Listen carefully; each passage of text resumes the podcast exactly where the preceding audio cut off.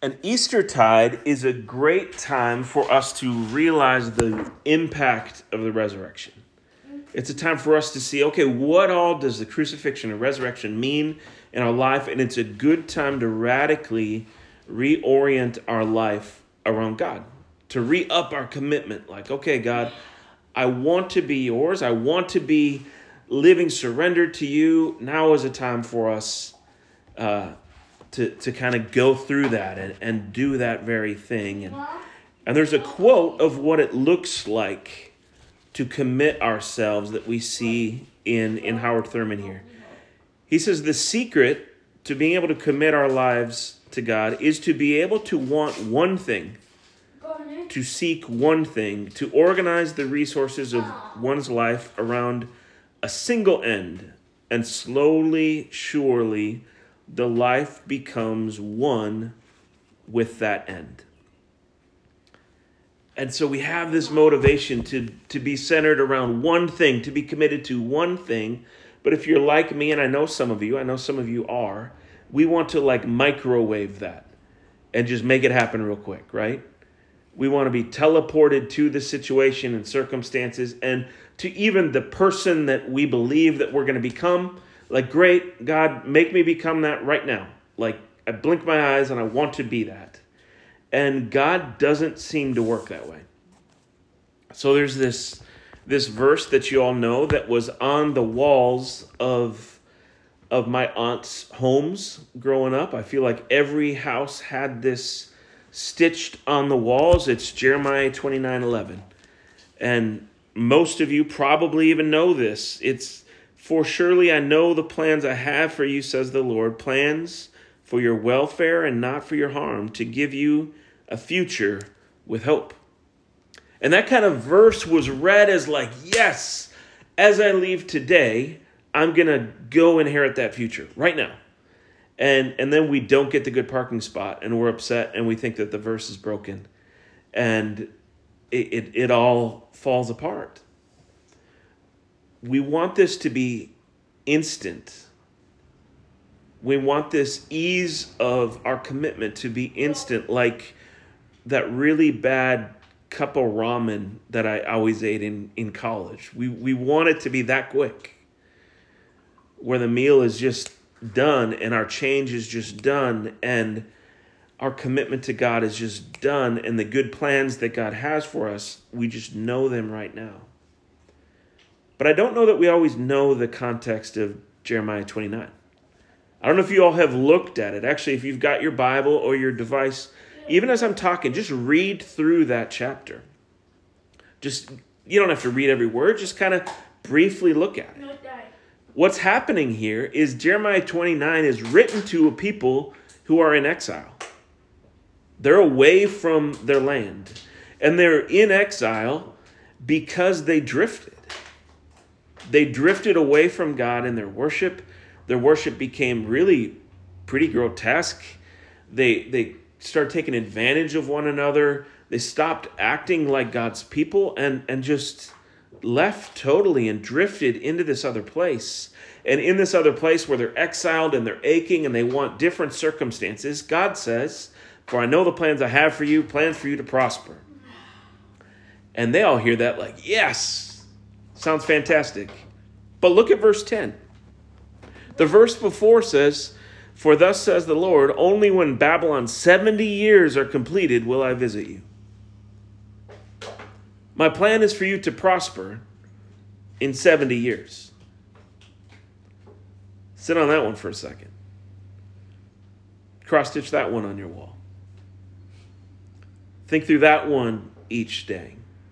They're in exile, wanting a different situation, desiring for God to move. They don't want to be where they are. And in verse 10, I mean, I'm sorry, in verse 5, God says, In this land of exile, build houses, plant some gardens. If you need vegetables today, you don't plant a garden, right? You, you, you run to the farmer's market. But if you're going to be there for a minute, you plant a garden. And God says, okay, plant, plant a garden. I know the plans I have for you, so plant the garden. It's okay. In verse 7, he says, Seek the welfare of the city. This city that, that has now brought you into exile, that has harmed you, that is not your favorite, these circumstances that you don't love. Seek the welfare of the people around you. Be invested in them. Look out for them. Because I know the plans that I have for you. The plans to prosper you. But this doesn't happen in two seconds like we want it to. In verse 13, it says, When you search for me, you will find me, if you seek me with all of your heart. I will let you find me, says the Lord, and I will restore your fortunes and gather you from all the nations and all the places where I have driven you, says the Lord, and I will bring you back to the place from which I sent you into exile. He's prophesying to these scattered people I'll bring you back. I'm going to do this. This is going to happen. You can, you can trust that I am the Lord who, who desires for you to prosper. And yet, in this place, as you wait, build houses, plant gardens, seek the welfare of the city. This is written to a scattered people. Now let's look at us for a minute. I think many of us feel pretty scattered, right? I think one of the things that's been hard about COVID, one of the 792 things that's challenging, is that we've kind of realized how scattered we are. And sometimes you feel scattered or spread thin because you're scattered and because you're spread thin. That's why you feel like that. That seems like a stupid thing to say, but I don't think we always realize that like if we're exhausted, it's probably because we're exhausted. If we're spread thin, it's because we're spread too thin. We're involved in too much. We're energized, our energy is split, all of these kind of things. And if you're like me, you get into this season that's different, and you're asking the question, How did I get here? How did we get so scattered, and how do we become whole? And that's where Thurman gives us these three questions that we'll look at over these next three weeks as guides. And the first question that he asks is he asks each one of us to ask the question, Who am I? See, in order for us to be truly committed to God, we need to know who it is that we are. And Thurman says that we see who we are actually in our decisions. It's not so much that we choose whether something is right or wrong, but we choose in this way. He says, If I do this thing, what bearing will it have on the binding relationships that give me my sense of worth, of counting in and for something? So he's saying that we're not deciding, yes, I should go here because it's the right decision. We're deciding I should go here because those relationships that answer the idea of who I am say that I should go here. And if I go here, well, those relationships might be severed. They might cost something. And if I don't have that relationship, if I don't have those, typically it begins with our family of origin and then our friend group, maybe the family that we have established. If if I don't do what they expect of me, then I may sever or damage those relationships, and then I might not know who I am. And so we end up being spread thin because we're going around trying to establish who we are in all of these relationships, and it just doesn't work that way. We can't be to, committed to God when we are tethered to 5,000 different identities. But that comes from this deep desire to want to be known. And if we're honest, we will settle for being recognized. We'll settle for being caricatured. So we just moved into this new neighborhood a, a couple months ago, and uh, I like to go for walks, and so I'll go walk Iroquois Park, and I kind of walk the same route all the time because I'm a creature of habit. And when I go, I put on my basketball sneakers. And this current pair that I have, they are bright red. And they are uh, Donovan Mitchell Spider Man shoes that we found at an outlet mall that I that I bought. But they are bright red. And I never wear red except for my shoes. And so I'm going on these walks all the time in these bright red shoes. And I'm walking through Iroquois Park once, and a neighbor that I have never met stops me and says, Hey, I live across the street from you. I was like, You do how do you know that you live across the street from you? And she knows because of my shoes. I'm the only one in Louisville, apparently, who will wear these shoes. And, and she's like, Well, I recognize you by your shoes, and I know that I live across the street from you because I see you go for walks all the time in your bright red shoes. And like, oh, that's kind of cool. And I meet her, and I can't remember her name and all of this, but we met each other. I'm recognized. That feels awesome. Felt a little intimidating at first, but then like, oh, okay, that's great. So next day I go for my walk, and I put my red shoes on, but I put them on different. I was a little bit like, oh, these make me recognize. She knows who I am. She knows where I live because of this.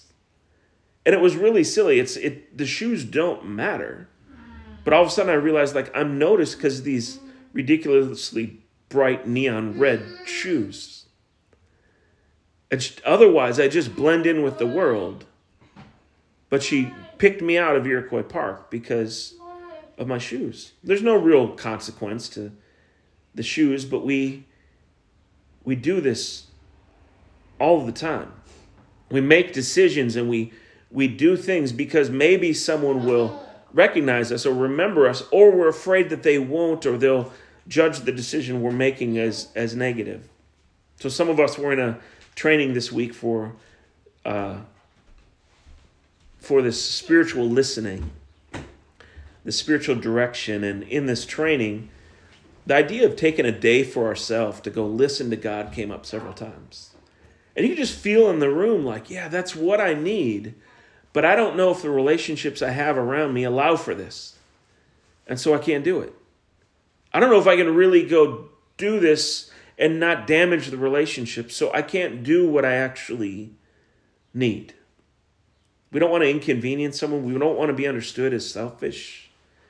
We don't want someone to question our motives or our abilities or any of this. So we don't do what it takes to be committed to God. Sometimes we feel an urge to go back to school or start a new job or or do something that's new. But one of the things that really matters in the decision is i don't know if i can do that because people might think this or might think that. It, it's not so easy as well god's inviting me into this. But it's meant to be. You see we have to give ourselves to something that is big enough to handle us and that's been part of the challenge, I think, for all of us. We look for friends or family who can who can name us, who can give us our whole identity, and it doesn't work. So then we just end up spread thin because maybe this person can handle 4% of me, and this person 8, and this person 3. And then we end up disjointed and scattered.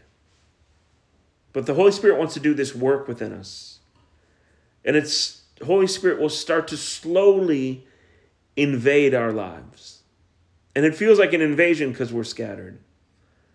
And the Holy Spirit wants to slowly invade us and sever these strings of identity that we have tied to circumstances and relationships and other things so that our identity is only in God. You see, He's not necessarily severing relationships, not necessarily saying we need to quit our jobs and all of this, but he, the Holy Spirit is severing these attachments that we have, where we can be wholly committed to God, even in exile, even in these situations that we would love escape from. You see, if there's spots in your life right now where you feel stuck, maybe, maybe God's going to quickly alleviate those circumstances. But maybe you're a bit like the people in Jeremiah 29. And maybe it's time to plant a garden.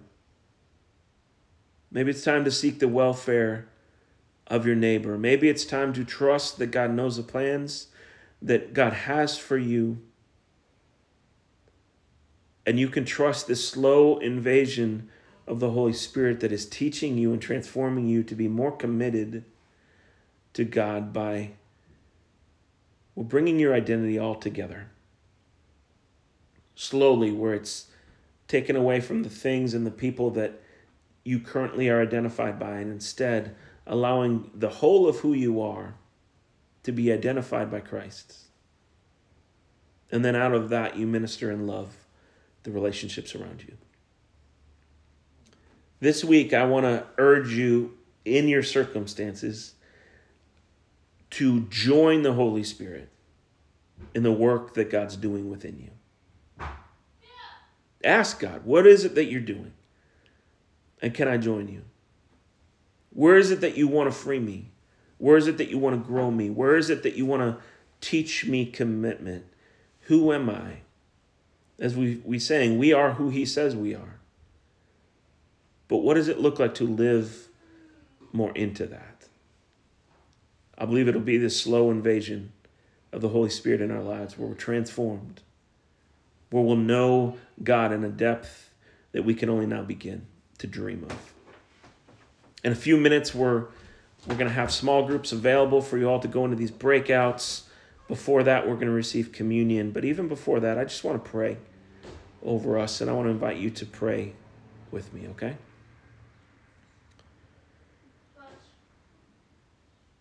Holy Spirit, we we want to trust you. There are parts of our lives that we do. There are parts of our lives that we don't. There are parts of us that feel like they're in exile. There's parts of us that feel like they're partially recognized, partially known, that they're caricatured, even within ourselves. But God, would you deeply know us? Would you continue to turn us into a community that deeply knows each other, makes room for one another, has compassion for ourselves and for all those around us? And as we wait till we know what you have for us as a church, would you, you help us to patiently plant some gardens? and build our houses and seek the welfare of this city we love. Thanks. In your name. Amen.